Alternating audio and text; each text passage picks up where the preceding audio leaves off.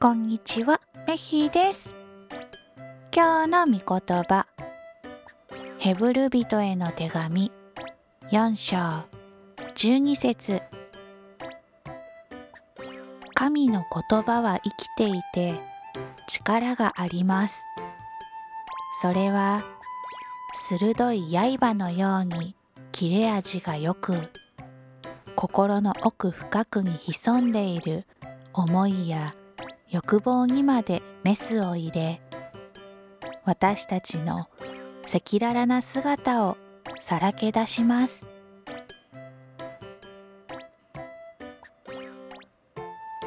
今日もイエス様を信じて過ごす一日となりますように。それじゃあまたね